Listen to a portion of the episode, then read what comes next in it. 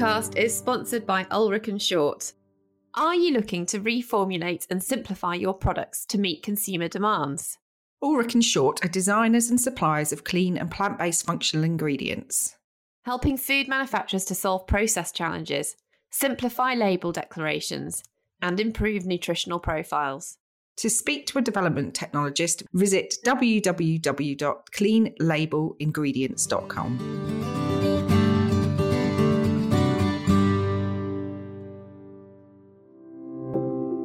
Welcome to the O for Food's Sake podcast, where we unwrap the joys and struggles of working in the food industry so you can thrive in what you do best while sustaining a rewarding and fulfilling career or business. We are your hosts, Lucy Wager, food industry consultant, and Amy Wilkinson, food industry coach. We've worked in the food industry for the last 20 years and we're here to share with you the benefit of our hindsight. Our podcast is for you to find new ways to cope with the daily struggles, but mostly to inspire you to work on what's not working to ultimately improve your career or business long term. Hi everybody and welcome to this week's episode of O for Food's Sake. Today we have Diana Babic with us and she is the founder of the Nourish Awards. Hi Diana. Hello, hi, good morning. How are you? Yeah, really good, thank you. Hi, it's great to have you here, Diana. Thank you for inviting me. Yeah, you're really welcome. I'm really excited to invite you onto the podcast because we've known each other for several years now. I think the first that I knew about the Nourish Awards would have probably been around 2017, 18. Is that around the time that it launched? Yeah. Yeah, it was the first year. It launched in 2018. That was the first year. Uh-huh. So I think the launch and all the premiers started to go out in 2017. Yeah. But yeah, the first entry was 2018. So yeah, you was there from the start. Yeah, so right from the beginning. And I've seen it from all sides because that was right at the end of Podology Days. So I entered as an entry. An entrant. That's the word I'm looking for. So I've been an entrant and I've also been a judge. So I've seen it from all different sides. And awards are such an important part of the food industry. And I also am really keen to understand more about you because actually, I don't actually know why you started the Nourish Awards or anything about your background. So this is going to be a really insightful episode for us. So. Oh. Yeah, I'm quite a private person, so I don't often share these things, although I did put a website up very recently about me because a lot of people are asking, but I didn't tell anybody about it. So it was like, okay, well, if you find a website. Is it really interested? So somebody told you need to be telling more people about yourself and you're like, okay, I'll do it, but I'll hide it. Yes, exactly. A lot of people told me, we want to know more about you. And I get the same questions asked all the time, when I go to different food events. So you started like the Nourish Awards and, you're running on awards. Like, how on earth did you get into that, So I did realise there was a story behind it, which is not so interesting for me, but I understand it's interesting for other people. So, you can read the... No, don't read the website. No, come on, tell us. Tell us how you... Well, just tell us a bit about your background, how you came to be doing it. So I was, oh crikey, how far do I go back? I have a very mixed background. I came from finance and I then went to university. I studied architecture. So I actually have my honours degree in interior architecture, which architecture is love of my life. Never done it, recession hit. And then I started working at various companies and then drifted into marketing, which I absolutely love, project management, things like that. And then I always wanted my own business. I was one of those people, I'm sure all listeners who are entrepreneurs know the feeling that like when you're an entrepreneur, you like working for somebody else is extremely difficult because you just have to work for yourself. And I always knew that. So I started my own marketing business, which I ran for several years. I was doing social media workshops, branding workshops, things like that for local businesses. And then, again, might be a little known fact, but I'm told I can talk about anything. I had IVF and that's something I'm sort of proud and I don't mind talking about because I know a lot of women suffer with fertility. Mm-hmm. So I was preparing for IVF and 2011 and 12, and it was quite a bit of a process. But this was successful in the end. So my son was born in 2013. And of course, it all affected work life. And yeah. I don't know about you, before you have children, you think life just going to carry on as it did before. So I had this all planned out. I had the room made up, and I just carried on my merry ways. I think in those days, I don't know if you remember, we had the blackberries, and I remember I had it's awful. I had it with me in the hospital.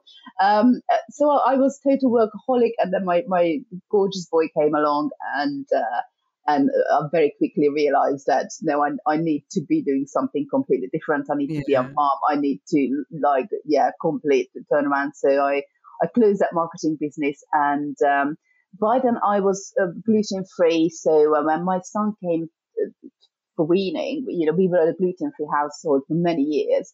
I wasn't never officially diagnosed as a celiac, but I was extremely for years. And it was not very known back then what it was. And I did have a number of tests, but they all came back inconclusive because I just couldn't eat the required amount of gluten. I was just very ill. So when he came in for weaning, I talked to many people, should I just purchase glutinous things just to feed it to him in an already gluten-free household? And we decided not to do that. He could just eat what we did. I make my own bread, I cook and bake everything, so it was absolutely fine. But when he went out of the house, he had the odd, biscuits or whatever other people gave him. Mm-hmm. Anyhow, so that's how I started getting into sort of the gluten-free space back in 2014, I think it was, when I created the website called the Gluten Free Center. I don't know, you might remember it. It was a gluten-free community hub for people who were looking for, free from products and places. Yeah, to eat I think out. I didn't realise that was you actually. That was me. That was my sort of new mum blog project. Although I'm not a blogger, I'm not a writer. I'm a talker. So I can talk forever, but I don't really write. So it was publishing, just feedback and reviews from people, and it was a really cool database, and there was a mobile app and all of that. It was all really good because it was at the height of the, when gluten-free was just kind of coming on, and because I've been gluten-free for years and years, along with many other people. Yeah, people were hungry for the information, weren't they? I think I came across it as well because I had a couple of years where I went gluten-free for my health, and I've let it creep back in. But, it was... There was an awareness, wasn't there, that came about that gluten was causing issues for people, but it wasn't, it was hard to get hold of stuff at that point. I think it was a new way of diagnosing celiac. So for me, my key message always was and always is learning from my own experience, like don't stop eating gluten, go and get tested, because once you stop eating it, you may never get the diagnosis that you need. Mm-hmm. So I was running that while I was a mom, and then it grew extremely quickly. I didn't anticipate it. I didn't run it as a business. I really run it as sort of like a community, and just to as a person who's always used to working, all of a sudden being at home with a little baby, I was like, I really wanted to do things, but it just grew, very, very fast. And before you knew it, the kitchen had to have a separate cupboard that was the work food, because we were sent so much stuff. And then my husband was working on it, my accountant was working on it, everybody was working on it. I had various help just to keep the website going. And really what we got in return is a lot of food, but that doesn't kind of pay the bills. So we came to a point when I thought, no, this has to stop, and, I need to be more of a mom. But that came about obviously because I really loved it. It got me into the industry and got me to different exhibitions, different events. And I think I met you back in the podology days at the other show we were exhibiting there. I'm sure you would have done. Mm-hmm. I was speaking at the Allergy Show about how to establish a gluten-free kitchen and things like that back in the day. So I think you're going back up 2015, 15 or something along the lines. And you were an early influencer. You know, now you would have that would be called an influencer, wouldn't it? On social media, and in the early days where it was more about bloggers, you were became an influencer. Yeah, and I remember Becky when I met Becky Excel as well. Yeah. She was still, you know, extremely early days. So, so I was there with all the very early people in, but I would have never thought calling myself an influencer because, like I said, I did do some of my recipes and they were published in the, what was that, Free From Heaven and whatever different things. And but what was great about this experience that I got into this industry and my love and passion for food, and I'm still gluten-free, obviously. So for me, that just never, and it can't creep back. I got into this industry and I got to know so many great people, and people make food. Like, you know, we love the Foodology products. They were so great. In fact, I remember chatting to you once on Twitter about your pudding years and years ago. But, you know, it got me into the industry and got to know really great people. And what happened afterwards, a number of my clients started saying that, oh, we need a different kind of award. Can you do an award? And the feedback from people was as well that, oh, well, we don't just need gluten-free. Is it actually dairy-free? Is it egg-free? Is it sugar-free? Is it? And it was like, okay, well, it has to be a lot of free. It's not just gluten-free. We're sort of expanding on that. Yeah. And that was around the same time I was also invited to judge the Free From Food Awards, which is a fantastic award for the industry.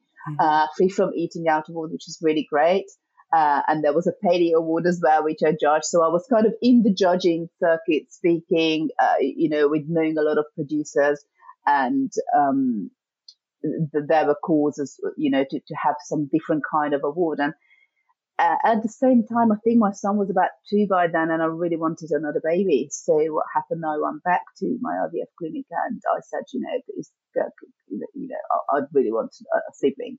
And after many tests were run, it turned out that wasn't going to happen.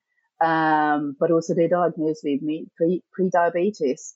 And so that's when, for me, the sort of health aspect started coming and looking at products and see, well, actually, yeah, okay, we all focusing on gluten-free and free from this and free from that. But actually, what else is in there? So I really started to look into more sort of nutrition and see what I was eating, what my son was eating. Again, when you have a toddler, you're kind of looking at actually what's in that food. So for me, it started to take a slightly different turn. And I'm pleased to say, since I haven't developed diabetes or you know, any other illness, I'm still healthy. I'm always battling with my weight, but but it all turned out fine. But that's when happened that other businesses said, you know, we really need a different award that recognizes slightly different products, and I was in the right position to do that because I knew the businesses, I wanted to enter. I had experience in judging, and I was in a place where my son just, I think, started nursery, so I had the space and the know-how and the network as well to put that together. So, and it was perfect timing, really, wasn't it? Because there were so many new products from sort of challenger brands. It was like the era of the challenger brand, wasn't it? Sort of that time period, and so there were lots of new products coming onto the market. So again, it was very early. It was really early, but there was starting to be that awareness that yes, there's more products coming into the market, but do they tick the Nourish boxes as well as just, you know, it's got to have everything, hasn't it? It's got to taste good, it's got to be free from whatever it needs to be free from for you, and it's got to be good for you. And it's the good for you bit that sounds like, do you feel like you know, it must have been a bit of a shock when you were told, oh, you've got pre-diabetes and all of that. Do you feel like there's a lot of products out there or there were lots of products out there that kind of, I do feel like back then that whole free from, or, you know, because it didn't have gluten in it, we kind of give ourselves this false sense of it's good for you, but actually what else is in there, and, you know, what are they replacing the gluten with, and all of that sort of stuff. Absolutely. I think a lot of people sort of you know, went gluten-free because they thought that, this is like some kind of a weight loss strategy. Mm. It's actually the opposite. And when I was reading articles about a very high rate of celiac, people who were diagnosed with celiac, then very soon they were diagnosed with pre-diabetes or insulin resistance, is because, you know, when you're making a gluten-free product, essentially you strip the fiber, because you're making out from very refined starches, mm-hmm. To create that product. But also there was a learning curve, I think, for the whole industry, and we saw that throughout, you know, the last 10 years of how the quality has changed from the early days when the only objective was, okay, we need to create a gluten-free mince pie that actually resembles the real thing, mm-hmm. in whatever way. So there was a lot of experimentation going on in the industry. I don't know if you guys remember the holy bread, because mm-hmm. there was a hole in the middle. They couldn't make a bread that didn't collapse. Yeah. So people who try gluten-free products today, it's a whole different experience. But I think that definitely they, not only the quality improved, but also I think the nutrition improved over the years as well. So instead of just thinking, you know, back in the days, having a gluten-free cake or a mince pie was like a massive thing. It's like, I can have this, even though I'm gluten-free. And I'll compromise on lots of things because I can have it. Yeah, absolutely. You just compromise. I remember when there were gluten-free donuts. There was a company, they'd gone out of business a number of years ago. They made gluten-free donuts, and I think they were like a massive hit. And, you know, and everybody bought them because you think, oh, my God, it's a gluten-free donut. Mm-hmm. And since then, I think the market is saturated now. So we have a lot of gluten-free products. And I think we're now going into direction, okay, so let's look at what is in there. Is mm-hmm. it good for me? You know, and does it have any fiber? Does it have any vitamins? How processed it is? So on and so forth. So I think we sort of moved on from the initial happiness of a gluten-free cake. And I think it's, I just want to say here that having judged other awards and judged on the Nourish Awards, it really is about the whole rounded package of the product. And I enjoyed judging at the Nourish Awards so much. Was it this year? I think it was last year in the summer. Did you judge the kids awards or the main awards? No, it was the, do you know, I can't remember which category it was. It was back in the summer. Yeah, it was in the summer. But I enjoyed it so much because I sat next to this fantastic nutritionist, and it was, and we afterwards we all said, and Gareth Hobbs was there as well, who I just adore. And we all said that it was just such a good experience because it was a real mix of people from the food industry. Mm. And it was the first time that I judged an awards with a nutritionist. And she kind of kept me honest because I was looking at things very much from like sort of product development, product quality perspective. And then she'd sort of be pointing out so we were sort of conferring and we were finding it really interesting. Like she was finding my perspective really interesting, and I was finding her, it was just really good. And I just wanted to point that out because the Nourish Awards really are about the full package and really like diving deep into the ingredients used and why are the ingredients used and, you know, what nutritional claims are being made and how are they being made. And it's really interesting. And there's always some incredibly innovative products that are put in, aren't there? Yeah, we see absolutely amazing products. I mean, I'm so, you know, glad to hear you say that, and because that was exactly the aim, to actually dive behind the labels and see actually, you know, what's inside that product, but also how they manage to achieve good flavour and taste and texture, and not compromising on the actual nutritional qualities of the product, because like we said, you know, I think the gluten-free market has already achieved. I think initially it was like, oh, here's a product and we don't compromise on taste just because it's gluten-free. And now we kind of turned it around. Well, here is a gluten-free or free from product and we don't compromise on nutritional quality. Yeah. So it's hard. I mean, the reality is it's really hard to do both. Yeah, absolutely. It's very difficult. Yeah, but when you see you know, you was there at the judging. I mean, we have hundreds and hundreds of products every year, and the quality, the innovation. That's the hardest to award and recognize, each year is the innovation, because like 50% of the products that are entered are so incredibly innovative. And I think this, for the 2022 award, we had a product that I have to admit, I don't try all the products anymore. I did for the first 2 years, but I literally can't.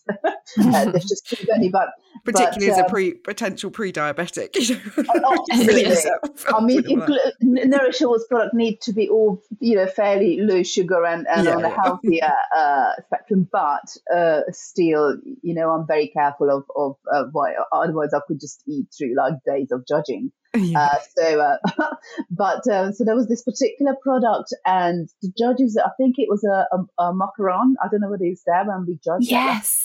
Yeah.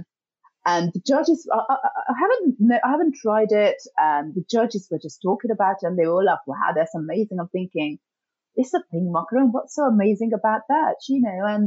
And when you look behind the scenes, it had made from fermented coconut, and it was freeze dried raspberries, I think, wasn't it? And there was some fermentation. It was actually a fermented product. Yeah, it was very clever. So it was extremely clever, but also inside there was a filling. So again, because the judges were given a whole macaron, sometimes they didn't just eat the whole thing; they just take a little bite. And so the judge would bite it in half, think, oh, there is a filling in it. So then they all ate the whole macaron, and consequently we ran out of macarons for the next judging. That was the one I was on, so I clearly ate too many. No, it was really good. Of course, when the next one came out, I've got to try this, So the innovation we see throughout is really fantastic. And that's obviously just one example that was very well hidden, Yeah, and I keep thinking of things that are noteworthy, because you can correct me if I'm wrong, but I don't see many sort of own label products going into the Nourish Awards.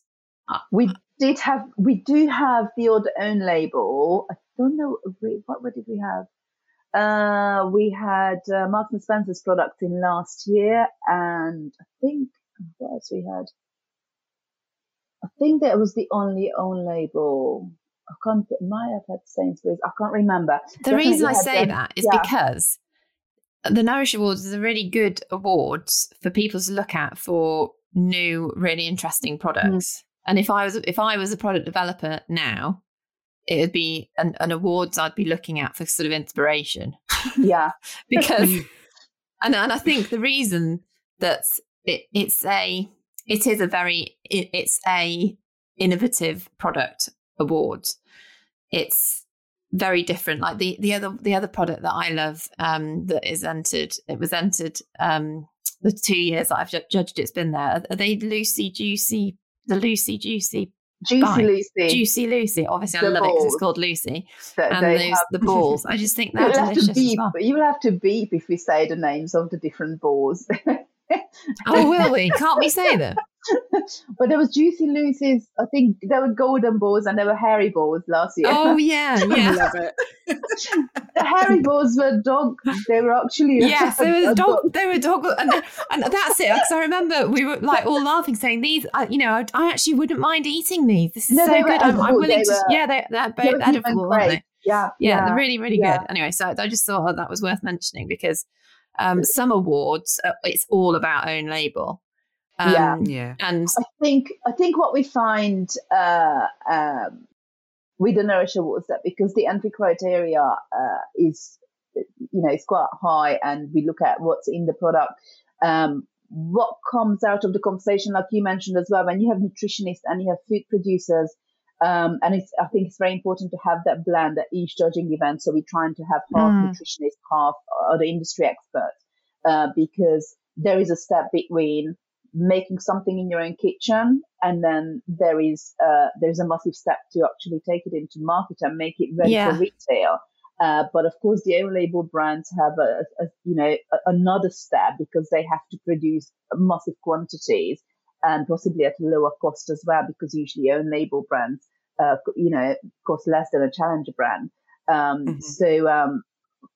There is always a compromise at every step. And, yeah, absolutely.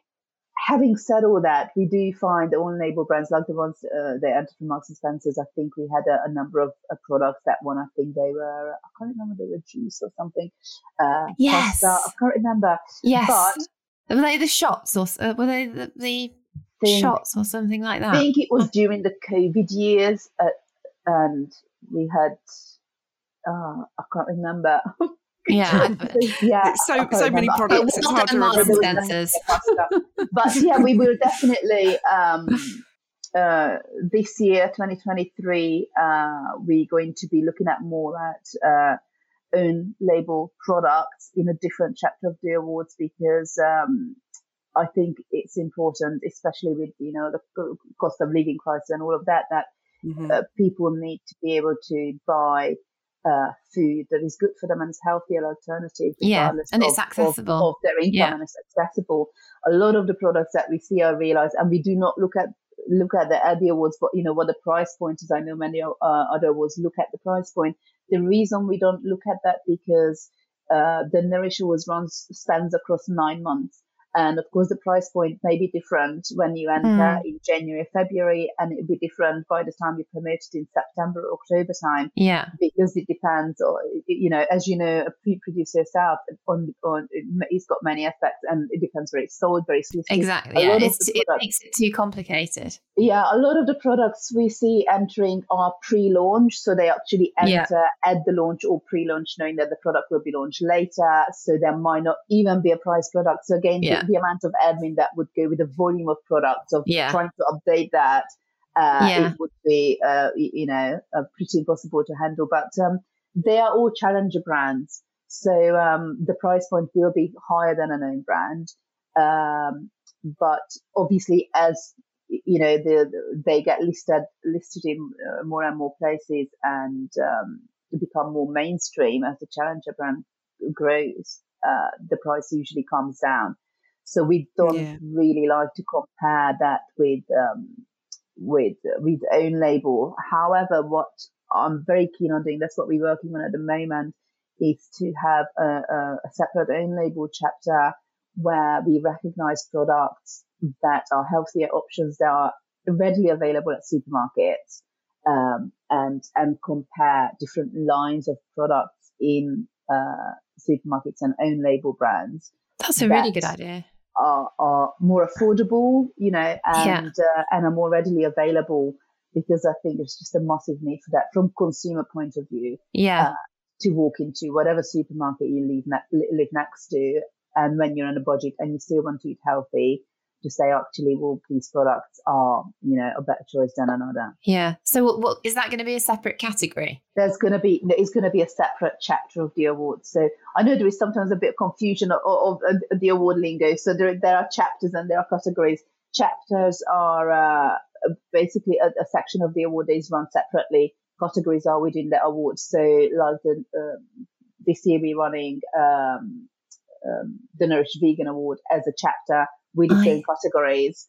I see. And then, of course, we had the Nourish Kids Awards that's running for the third year separately away from the main awards. So that means that those chapters are judged separately away from the main awards. They have different criteria to entry. For instance, in the Kids Awards, we never specify that anything needs to be free from anything. There is a free from category, but overall, we wanted to see healthy alternative products made for children. There's like a massive need for that. So we didn't specify anything else that doesn't need to be gluten free or free from this or free from that. Just give us healthy options that kids can eat. And I'm really pleased to say that it's growing a lot. Oh, that's brilliant. Tell us, so the different chapters, because I know that the vegan chapter is a new one. And those entries are open at the moment, aren't they? And they're closing very soon. So if you've got vegan products that you want to enter into the Nourish Awards, you need to get your entries in before the 15th of January. Yeah, 15th of January. Yeah. So these chapters grew out of the main awards. So what happened with the Nourish Awards? I think when it launched initially, it had 25 categories. And it's quite interesting to see the trends, the different trends of year after year. You know, one year you have loads of products in one category, the next year you have like almost nothing. Or I think one of the year we had CBD. We had so many CBD products entered, and they were scattered around. Like in every category, we had a CBD product. We had CBD drinks, chocolate, supplements, all sorts of things. So next year we thought, okay, we're going to have a separate CBD category. And we had like two products. So it's like, so you can just never tell. It's very difficult to predict what the trends are going to be. But 25 categories were slightly too much, so we whittled it down to 20, and I think that's been the same for the last 2 or 3 years now. But what happened is that some of the categories have grown so big on their own right, or we want to sort of, highlight them more and give them categories of their own. So that's the reason that the Vegan Awards, the Nourish Vegan Awards came about, which is now running as a standalone award before the main Nourish opens. So the Vegan, I think, has 12 categories.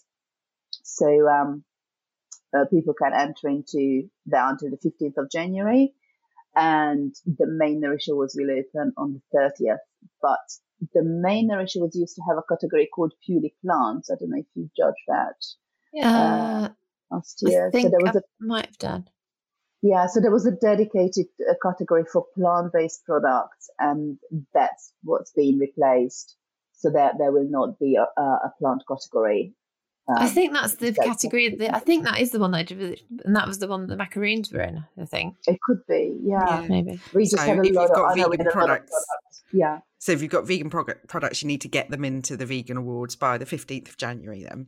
Yes. Yeah. Yeah.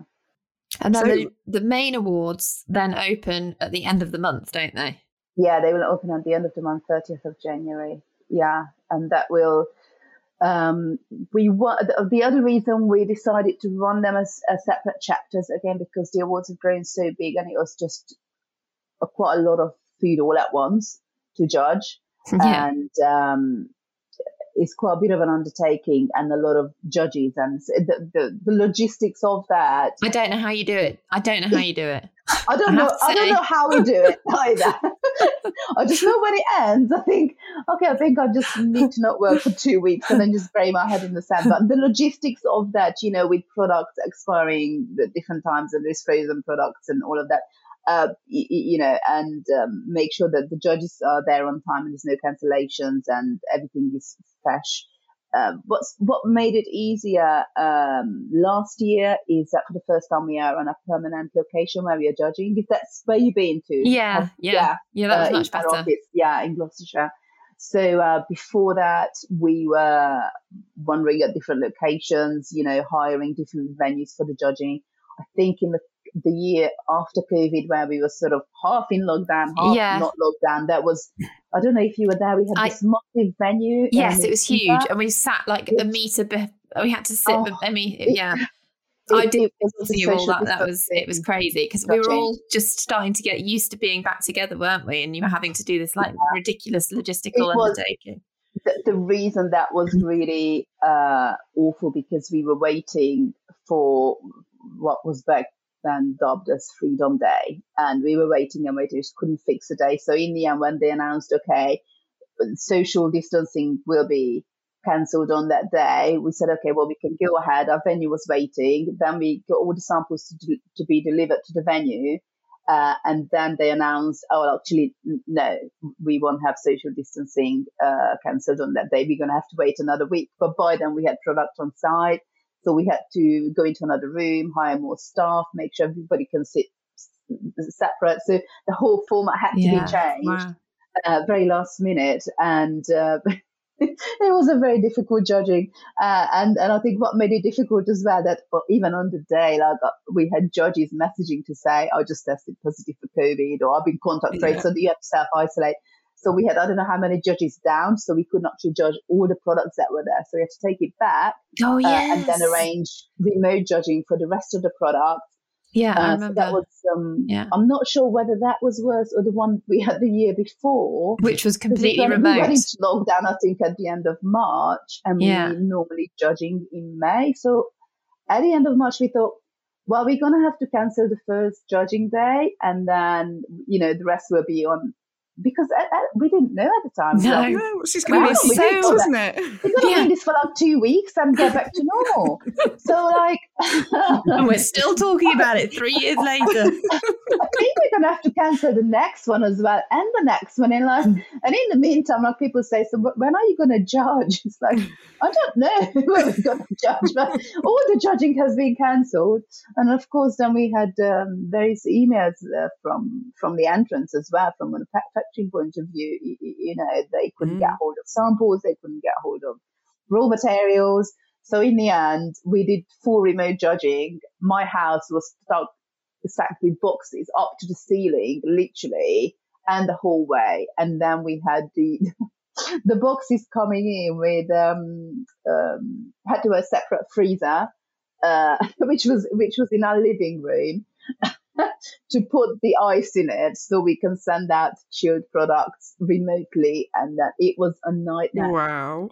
So I'm so glad that, you know, we have our own space now in Gloucestershire. There's a permanent space. We've got a kitchen built in, and it's just, it was really good. We don't have to take the food anywhere. There's fridges and freezers and everything there, and ovens and cookers and the kitchen. It's really good. And I've lived through that experience. I was going to say with you, but that it takes away the I could see the drama going on. I was going to say you weren't the one with the samples all around. No, you. I was receiving the samples, and I remember thinking, I was like, my God, this is a big job. Like, how are they doing this? Yeah, because it's amazing. That's incredible. I'll tell you a secret. I resorted to child labour.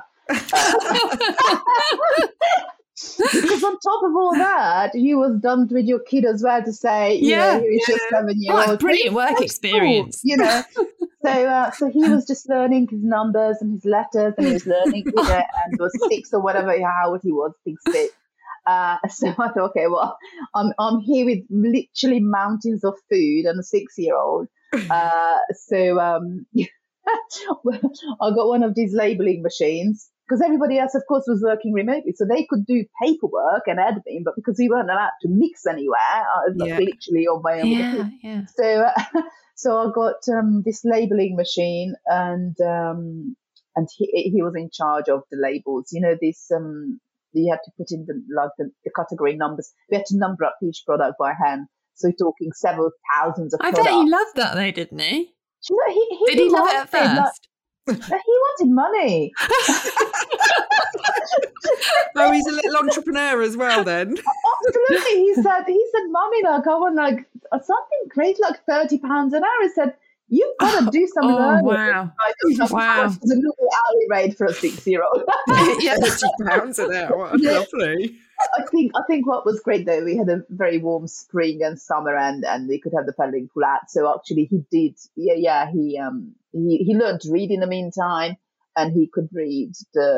He had to check the boxes, you know, when we put things in it, and then he had to read the list and tick off the products that were in it. So if you had anything missing, blame my 6-year-old. That's amazing. But blame the child labour. Blame the child labour, exactly. You know, and he was collecting something on the fridge door as well, some magnets of how many hours he's done. He was tracking his hours. Wow. You know, I don't think he did hours. I think it was more like, you know, 15 minutes. But but you gotta be, you know, you have to be innovative sometimes. So we go around COVID, and it's so good to be back to normal. Yeah, it makes us all appreciate it, doesn't it? But it's amazing that you managed to get through it and do that, because, you know, a lot of places just kind of went out, now it's cancelled, and you found a way. Yeah. So you should be proud of yourself and your son for doing that. Yeah. Nobody's ever going to remember that. I think he still has the money. He's such a little saver. I bet he will remember that, won't he? He will remember that. That's really lovely. It's given me a whole new dimension of love for the Nourish Awards at that time. Yeah, definitely. And you see, because I was sitting here nodding as well, thinking, because one of my close friends and neighbours, she doesn't live on the same street as me now, but she's head of I won't say the company, but she's head of technical for a well-known quick service restaurant, and she was getting samples delivered all through COVID and never had enough fridge space. So I got loads of like juice and this, that and the other. My 2-year-old was like having all these like different yogurts and stuff like that. So we just benefited from the fact, you know, we were in a bubble with her and we benefited from all these samples being delivered. But I've just now got visions of you with like boxes everywhere. Boxes. We obviously had a lot left over, and then, you know, we could eat whatever's left, and I was dishing out to the neighbours as well. You know, whenever there's anything left, we try not to waste anything, and in our little cul-de-sac, you know, I took things left over to the neighbours. And you were a good neighbour to have in lockdown, for sure. You live on the most well-nourished street. Yeah, they did think some of the things were a bit odd. I think we had a lot of green drinks that year, and a lot of green things with matcha and things like that. And so some of them were, you know, when you take it to people who just eat just regular foods, like, normal people. Normal people, you know. I think you can get really caught up in when you're in this sort of health food or free from space, and you deal with food and food innovation on a daily basis for years. Yeah. It's really difficult to sometimes, like, you know, you go out with friends and they just kind of order a burger and chips, and it's like, I can't remember the last time I could just do that. You know, or but no, they enjoyed that, and they feedback, they didn't judge. So, well, that was weird, and it's like, no, we had to put that in a bin. Actually, it was great. Like, okay. But mostly, you know, they loved the product, and it was good experience for my son as well to try different things. I didn't realize he was eating these matcha balls. That was his favorite, because I always ask him, can you whenever he tries a new food, he's now, you know, judging. I think he's so used to judging, even at school. They ask, "Well, do you like this?" And I'm like, well, on a scale of 1 to 5, I'll give that 3. And for texture, I would give it A. He said that to someone the other day. I think he was like in some holiday camp or something, and he was like, and that's okay, mummy's in food judging, so he's used to, you know, rating food and giving them scores and things. And it was a bit too late by the time I realised that his favourite that year during the COVID year was a matcha energy ball. And I thought, my God, it's so healthy. Yeah. Like, it wasn't sweet. It was full of goodness. It was really, really healthy, except that it was an energy ball with matcha in it, and my 6-year-old's bouncing off the wall. But it was really healthy, and it was quite, you know, quite distinct flavour. And I just thought, I can't believe he's eating that. Like, there's, you know, sweet things there. He didn't need that. He ate the matcha. Yeah, it's impressive. He's got a taste for matcha early. I was going to say that wouldn't be happening in my household. She'd be going after the Haribos. I'm ashamed to say. Actually, you know, he's into Haribos now as well. So it's all gone wrong. Yeah. The day will come, and when they got released from lockdown with a house full of healthy food, and, you know, released into the wild, and Haribos and marshmallows are rocking that. Yeah. That makes me feel a bit better. Thanks. Yeah. So the next thing is the vegan chapter. What next for the Nourish Awards? Have you got plans yet, or plans afoot for more to come, or you're just going to see what happens? So there's always lots of plans. I think it takes a while to establish each chapter and make sure it's in people's diaries, and for us to get the timing right, so we don't have judging piling up, and we can do it separately. Because, for instance, for the vegan awards, we have, you know, fairly separate, you know, a different judging panel that from the main Nourish Awards. We always try for each award and each category to find judges who are experts in the area. So for the vegan awards, we not only have nutritionists, but I think the majority of judges are either vegan or vegetarian, or have experience in that part of the industry. So we have the vegan awards, and we have the main awards, the kids awards running. Like I said, that'd be the third year that it's running. And then we have the supplements awards, which again we had to take out from the main Nourish Awards. I think it's one of the biggest, and again it requires a very different skill set for judging, because it's not so much food. So and then we have the keto awards, which will be coming towards the end of the summer, which is a low carb. Is that a new one for this year? So these would be running as separate chapters. They were all part of the main Nourish Awards. So they were okay, all and then they've been split out. Just, yeah. So the supplements, for instance, I think it started off as one category and it's been split into four categories in the main Nourish Awards. And they were all, there were just a lot because we got a lot of, you know, protein powders and things like that, meal replacements. Some are better than others. So there's a very big need for that, and it's a very different judging process. So the reason we take that out because it's a different judging process. And I think it was in 2019. I nearly had a must walk out of judges when we dished up 30 different kind of protein drinks, one after the other, vanilla, chocolate, whatever flavor, and they just protein drinks. Okay, they just literally can't drink all that much in one go, you know, and yeah, there has to be, you know, we judge that differently this year. So, which is not on site. And again, when it comes to actual supplements, you need very specific judges for that specific skill set. Just nutritionists rather than foodies because you're judging supplements. So, yeah. Really interesting. So it must be quite hard to plan because it's quite a lot to plan all the different chapters and get the timing right. I mean, my hope is that not having it all included in one Nourish Awards, it will actually spread out throughout the year rather than being all at once. Yeah. So we will be judging the vegan awards while the entries are still going on for the main Nourish Awards, which is a fairly quiet period. Because what tends to happen with the Nourish Awards that we have like this, lots and lots of quiet period, and then all of a sudden it goes absolutely crazy. Yeah. We're working flat out, literally with like 3 or 4 hours sleep for weeks, and then you just all of a sudden stop. And then again, this is very, very lots of co-op periods, so it sort of makes sense to time. Like February would be a co-op period for the main Nourish Awards because you know entries ongoing, and of course we assist with a lot of questions. But you know this will be the 6th year, so there's not that many questions these days, and you know one of my team usually answers the questions. So in the meantime, we can judge the vegan awards. I think it's a really good idea. And do you know what? I think, you know, obviously you're all about, you know, the Nourish thing and about well-being. And one of the things you're mentioning there is, you know, it used to be like manic for ages and like for a short period of time, and then you'd have quiet times. And actually the well-being of you and your team and the judges and everything is really important as well. So absolutely, big thumbs up from me in terms of that whole, you know, thinking about the well-being of you,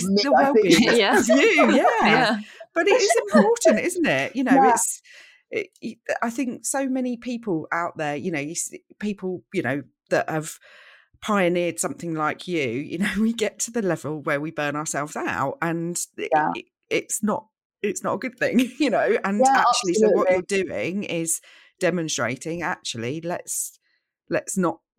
Let's make this easier. It doesn't need to be as difficult as it has been with 3 or 4 hours sleep. Yeah, that's the hope. Ask me again in a year's time and see how it went. Hopefully it's not that you have to be like, no, actually, I just want to do it over 3 months and then I'll just sleep the rest of the year. I'd like to do that. So, I also being a single parent, you know, it's challenging, you know, with a child and with timing and all of that. Again, so on a very private note, I don't know, a lot of people know that my husband passed away at the beginning of COVID. So it's doing it as a single parent and not having, you know, someone to just, okay, well, can just do this or do that, you know, at home while you're at it. I mean, you know, my mum was here and helping last year and okay, my mom's, you know, my parenting, and then seeing that on my child, it's like, Mom, I don't parent like you do, but I'm grateful for any help. Let's keep it sweet, whatever. But no, Mom was great. So, because obviously, you know, at the same time, things have to still go on at home. You know, of course. You're still a mother, and but actually my son knows now. It's like he begins his sentence, Mom, you know when the Nourish Awards judging are over, can we do this? Oh, okay. Yeah, but sometimes you have to say, Mummy is judging. And then he goes away and I just feel so awful. It's like, but he knows he's old enough now. And yeah. You know. And what an amazing thing that you've created from scratch, you know, and he's been part of that. What an incredible thing for him to look back on. Yeah. And to teach, it's taught him from a very young age, you know, that you've managed to build that from nothing. So don't get rid of that mum guilt. We're always talking about getting rid of the mum guilt, you know. Yeah. So, Diana, it has been so interesting talking to you today. We've somehow lost Lucy on the audio, but she is still here.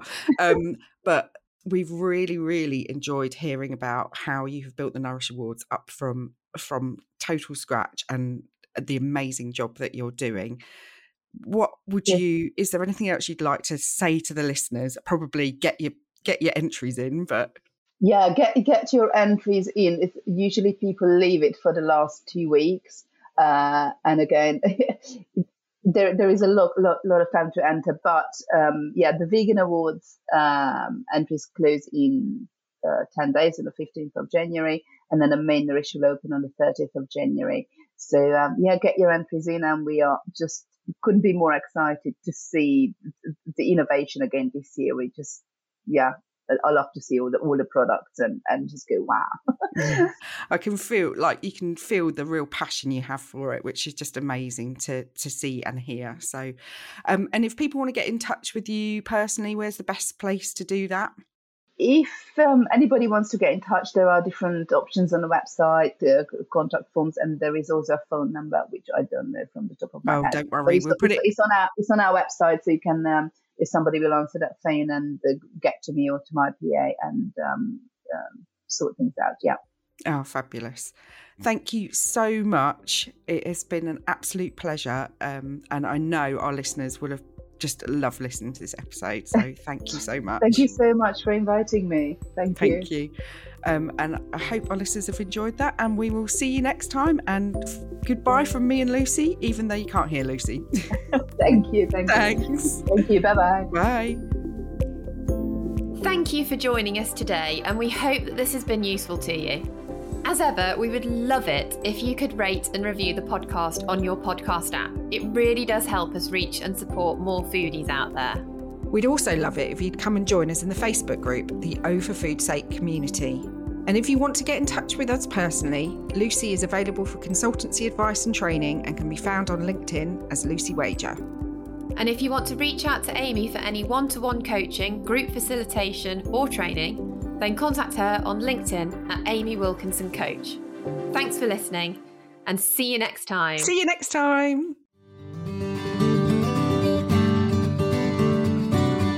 This podcast is sponsored by Ulrich & Short. Are you looking to reformulate and simplify your products to meet consumer demands? Ulrich & Short are designers and suppliers of clean and plant-based functional ingredients, helping food manufacturers to solve process challenges, simplify label declarations, and improve nutritional profiles. To speak to a development technologist, visit www.cleanlabelingredients.com.